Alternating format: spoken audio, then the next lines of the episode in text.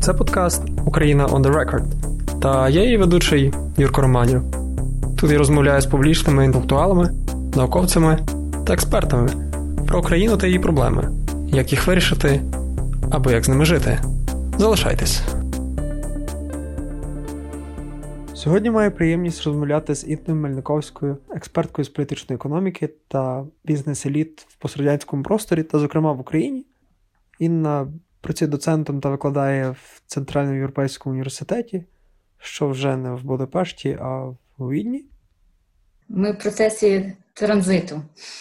Транзит. З наступного тобто з вересня, ми вже е, більш-менш повністю переїжджаємо в Австрію, хоча ще невідомо на який час деякі програми і наукова діяльність залишиться в Будапешті. А також ви ще з 2016-го працюєте в Гарвард, в Девіс центрі для російських і євразійських студій. Ви могли б розказати трошки про досвід роботи в цьому Гарварді, в CEU? А, Ну, е, порівнюючи з чим? Порівнюючи, е, знаючи ваш послужний список, то ви небагато часу провели, е, скажімо, в українській ну, науковій системі і здебільшого працювали і, і навчалися в Європі. Тому мені було просто було цікаво, ще як як чому чому Україна з одного боку е, цікава цікава штатам, цікава, зокрема, Сію Європі в економічному плані. Зрозуміло.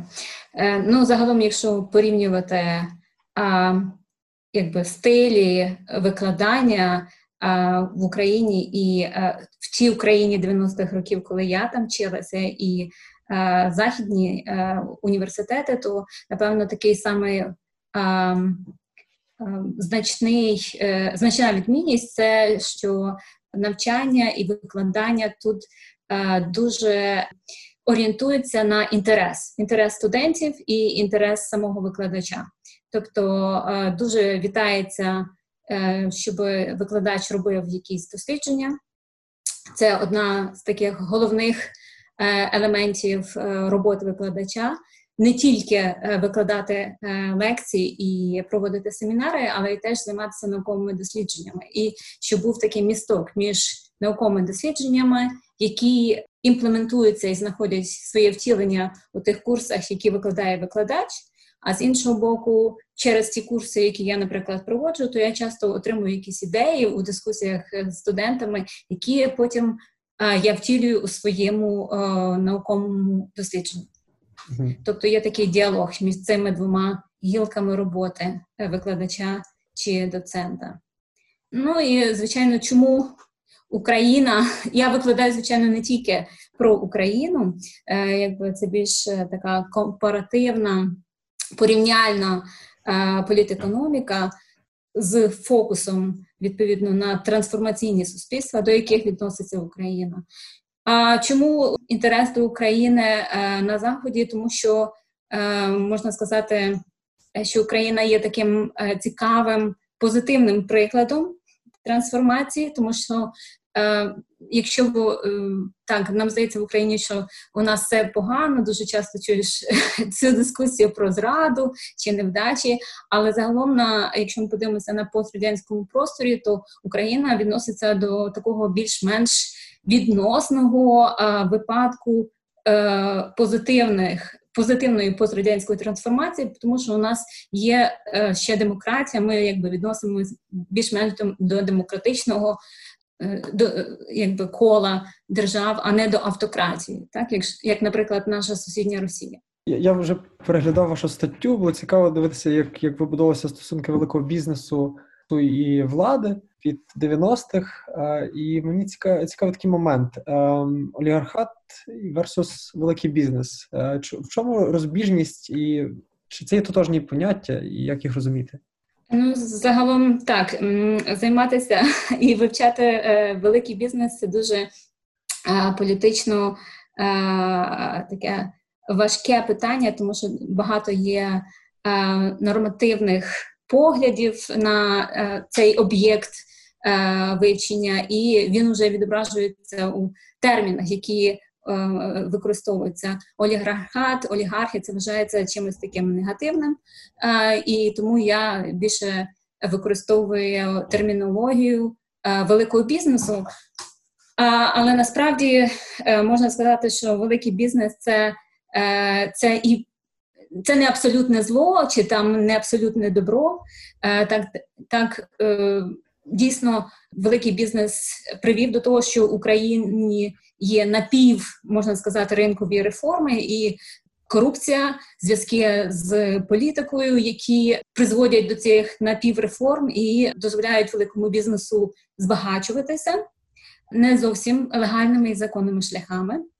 Але з іншого боку, Е, якщо ми порівнюємо Україну і український великий бізнес з з якимись іншими країнами, особливо сучасними авторитарними режимами, то е, великий бізнес допоміг зберегти оцю політичну конкуренцію в Україні, так? Тому що Україна е, відноситься до країн такої перехідної економіки і політичного устрою, де інститути політичної культури і такого е, громадянського суспільства ще не добре розвинуті, і в таких умовах саме конкуренція між різними олігархічними групами забезпечує плюралізм, плюралізм в політичній сфері, е, в медіа е, ландшафті, в громадській діяльності, і таким чином дозволяє Україні бути більш демократичнішою, ніж, наприклад, там інші країни.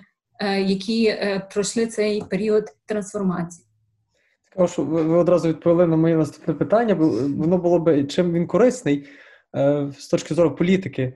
Але в мене тоді інакше питання. Тобто, ми розуміємо, що так чи інакше бюрократична система в Україні доволі складна. Наприклад, для того, щоб відкрити якийсь бізнес, ти маєш, якщо без взяток, без корупції, ти маєш доволі багато часу. І які соціальні зміни викликає корупція? Чи є корупція результатом діяльності тільки великого бізнесу, чи це. Ну, загалом, напевно, е, треба розрізняти різні корупції. Так, тобто, е, ем, одна корупція це така маленька дріб'язкова корупція, яку ми асоціюємо може з таким явищем, як подяка в грошовому вигляді. Так? А інша корупція це велика системна корупція, яка у професійних колах там називається, наприклад, Е, той же кронізм чи патерналізм. І, звичайно, оця велика корупція е, вона є дуже негативним явищем, е, тому що вона не вона не є просто виявом якоїсь помилки в системі, так, якійсь недосконалій системі, а вона є головним принципом, як ця система працює. І тому її дуже важко побороти і е, наслідки її дуже негативні. Так, перш за все, вона б'є по кишені, в кишені кожного громадянина і кишені державного бюджету. Так, тобто е, ми маємо соціоекономічну нерівність е, як наслідок, не розвивається середній та малий бізнес. Як приклад, знищується загалом конкуренція в економіці. Без конкуренції ми отримуємо дорожчі і товари, і товари гіршої якості. Так? Ну а по е, кишені державного бюджету е, це теж е, б'є е, в тому сенсі, що не доотримуються податки, і відповідно не дофінансовується там освіта, е, медицина чи навіть армія. Якщо так узагальнити, то можна сказати, що корупція асоціюється з лиднями, ем, е, невіглаством і навіть смертю. так? А навіть якщо ми повернемося до цієї маленької дріб'язкової корупції, то це тільки на перший погляд здається, що вона допомагає нам якось влаштувати своє життя і його полегшити. Але насправді навіть така дріб'язкова корупція вона забирає тиск е, від ем, невідкладності однієї чи іншої реформи. Так? Тобто, наприклад, реформа медична, вона вже дуже давно повинна була статися, як приклад, але те, що у нас є оці механізми дріб'язкової е, корупції, е, ця система недосконалої медичної е, е, якби забезпечення медичного, вона могла існувати ще не протягом багатьох десятиліть.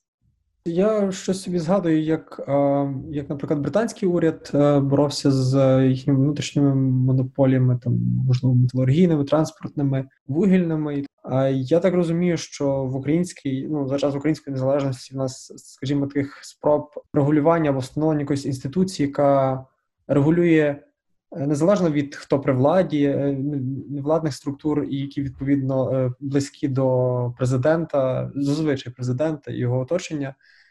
Хто був найближчий до, до такого взагалі, якщо можна так сказати?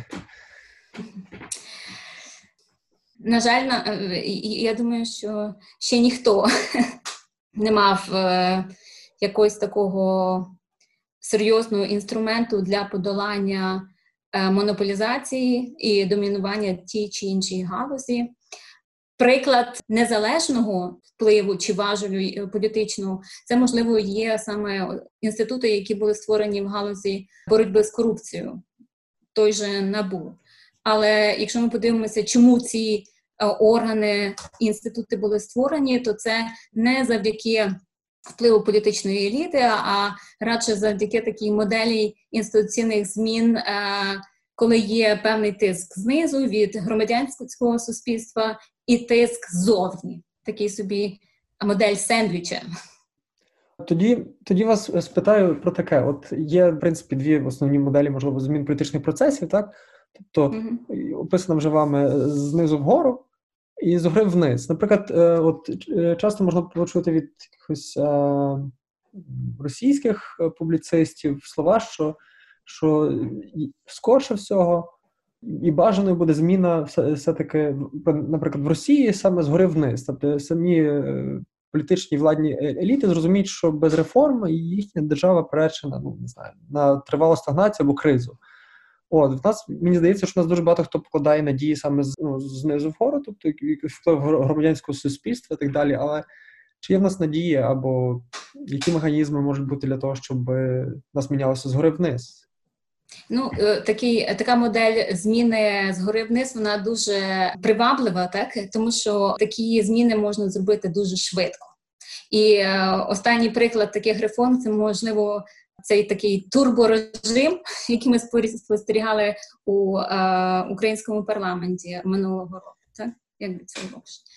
Але е, недолік такої моделі зміни і е, реформ це що е, якість такого законодавства не дуже добра, і загалом це тому, що немає дискусій ні в експертних колах, ні Е, е, в широких якихось громадянських колах щодо е, закону і певних положень в них. І відповідно, крім поганої якості, теж немає сприйняття цього закону і ем, відсутність підтримки цього закону у населенні. Тобто, часто такі реформи вони є голослівлям або такий пшик. Які де немає імплементації, і загалом у довгостроковому е, періоді це може призвести навіть до дискримінації е, самого поняття реформ. Так? Е, реформи знизу вверх це звичайно. Більш е, ефективний спосіб проведення реформ, але він дуже довготривалий і складний процес, який передбачає і механізми діалогу між суспільством і е, владою, і доступ ем, громадянського суспільства та експертів е, до різних майданчиків комунікацій, наприклад, до медіа. Так?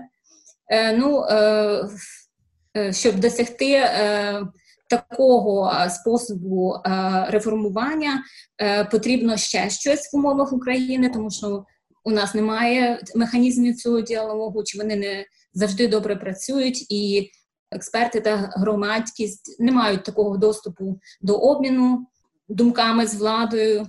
Тому е, в українських реаліях завжди допомагав цей зовнішній важель, коли був діалог громадськості експертів з Європейським Союзом або з тим ж міжнародним фонд валютним фондом, і якби е, завдяки такому зовнішньому важелі вдавалося зробити цю реформу знизу вверх. Ну і ще одна можливість, яка не часто зустрічалася, але вона теж є дієва, е, якщо є певний консенс у інтересах між різними олігархічними групами і є чи більшості олігархічних груп, то і певні реформи можуть відбуватися через їхнє сприяння. І ось була, наприклад, е, думка через експертів, чи були такі теж ем, очевидні речі, що підписання асоціації е, з Європейським Союзом теж підтримувалося різними олігархічними групами як процес, і е, вони якби і до цього доклали свою руку. Я розумію, тобто, якийсь момент можемо собі уявити, що що є тиск громадськості, є є Європейський Союз, але все ж таки, наприклад, медіа, тобто способи впливу на на громадськість е, основні в руках олігархату або великого бізнесу, бо ніби нехай ну, конотації радше виникають негативні при слові олігархат, ніж великий бізнес. Ясно. І можливо, це ну, вже заслужено, але все ж. І залежно, чи кандидат виграє, тоді того, як то кажуть, буде відповідно сценарій. Тобто, якщо Порошенко, наприклад, вибудовував такий е, навколо президентський патронаж бізнесу, хоча не всі до нього доєдналися. То як як, як вибудовує стосунки з великим бізнесом Володимир Зеленський? Ну тут напевно е, е, насамперед треба зазначити, що у нас один бізнес, не великий бізнес не один. Так?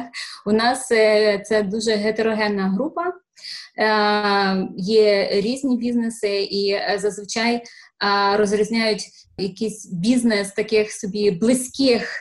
До президента людей це були там любі друзі за часів Ющенка, таке ж коло великого бізнесу було і навколо Порошенка, і зараз у нас е, йде кварталізація, так якби е, коли є теж певні представники бізнесу, які е, дуже мають дуже тісні зв'язки з президентом, і якби їхні інтереси враховуються тими чи іншими державними органами. Але в нас є теж е, друга група, це можна назвати вічні олігархи, е, як Ахметов, наприклад, які е, намагаються налаштуватися і пристосуватися до будь-якого політичного режиму і особистості президента при владі.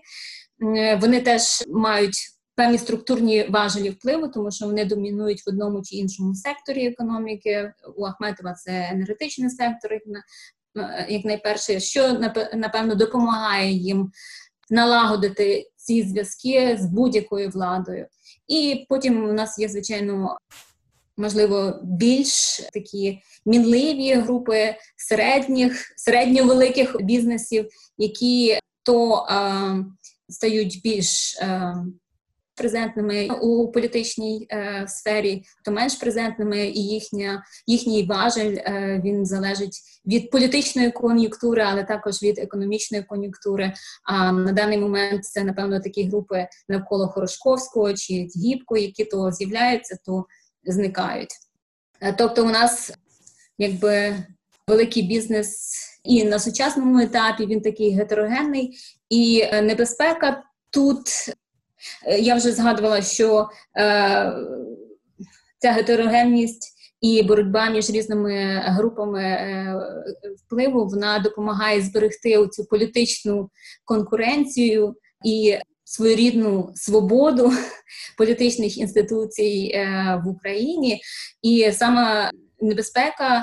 Е, для цієї системи вона у тому, що е, якщо з'явиться якийсь гравець чи група, яка зможе монополізувати цю владу. Тобто, якщо президент буде зуміє не, не просто представляти інтереси однієї групи з минулих часів, ми знаємо, що якщо Є намагання якоїсь однієї бізнес-групи монополізувати політичний вплив, то це об'єднує інші е, групи бізнесу і Е, як зазвичай це е, завершується е, або революцією, або зміною і розподілом влади у найбільш широке коло гравців. Небезпека, основна небезпека в тому, що якщо один гравець, зазвичай це президент, перебирає на себе функції арбітра і намагається створити такий прив'язаний до нього консенсус різних політичних груп навколо себе, що може е, як наслідком призвести до консолідації його особистої е, влади, так і такої своєрідної авторитаризації політичного режиму. Так, такої тенденції, ніби всі президенти наші схилялися, якщо їм це дозволяли робити. Так, але їм це не не завжди вдавалося до кінця. На, на щастя. І Ми ми багато приділяємо фігурі президента, тому що у нас е, парламентсько-президентська форма. Е, форма правління, але ну вже так склалося, я так розумію, тут ще є моменти законодавства і десятки. І мені зараз цікавіше ще поговорити е, ще кілька слів, можливо, про антиколомойський закон, і Коломойського як такого вважають ніби союзником е, президента, принаймні людина, яка його виховала, так би мовити, і випхала в на, на цю посаду. Ось і зараз МВФ відповідно тисне. Чим це може закінчитися для української політики? Чи це може бути якісь? Ну бо згадується також, як Коломойський захищався від Порошенка, коли він на нього йшов, і як ці всі процеси відбувалися, і хтось боявся за якусь повторну кризу в Україні. Як це зараз може відбуватися? Треба зазначити, що цей закон е, не був і не є такою ідеєю і власним проектом президента Зеленського. Е, він е, більше змушений прийняти цей закон чи якби. З допомогою своєї фракції в парламенті через тиск зовні, і і тому, навіть якщо цей закон буде прийнято і імплементовано, то це не означатиме, що зв'язки між Зеленським і Коломойським розірвано назавжди. Якби Коломойський все ж збереже, думаю, свої неформальні і формальні важелі впливу е, і інтеракції з самим президентом. А також не треба забувати, що він теж має своїх представників серед фракції Слуги народу у парламенті і може застосовувати і ці якби важелі впливу на державну політику. Тому е, і відповідність прийняття цього закону не гарантує нам, що е, він не отримує якоїсь іншої компенсації, якогось джерела ренти е, у іншій сфері, так яка можливо зараз ще не регулюється. Тобто навіть прийняття одного закону не гарантує чи не може інтерпретуватися як зменшення впливу е, Коломойського, зокрема, чи великого бізнесу в українській політиці. Це буде це таке дуже забагато оптимістичне твердження. Кращий сценарій був би. Чи так він якби в теорії пропагується, це звертати увагу на на самий великий бізнес. Тобто, великий бізнес він може він зустрічається теж і е, в розвинутих демократіях. Так він є, і він там не заважає функціонувати політиці і е, залишатися цим е, е країнам функціонуючою державою і демократією. В чому тут відмінність, що зв'язки між політикою і е, великим бізнесом у цих країнах вони більш інституціоналізовані бізнес має більш цивілізоване обличчя. Так? Тобто питання України не в тому, щоб якби зменшити е, вплив бізнесу на е, політичні інституції, е, що е, за всі ці роки не видалось можливим, а більше вести оцю інтеракцію між державою, між владою і великим бізнесом у більш цивілізовані формальні інституції. Так? Розумію. Е, Так, дякую за цю відповідь. Цікаво. Е, Мусив втекти з моєї кімнати, де я попередньо записував, бо бо в сусідів ремонт і карантинні умови змушують нас всіх якось е, пристосовуватись. Е, дякую вам за цю цікаву розмову. Дякую, що зрештою вдалося вас вихопити на хвильку до розмови. Дякую, пані Інно. Дуже дякую за запрошення. Дякую слухачам, що залишаєтеся з нами.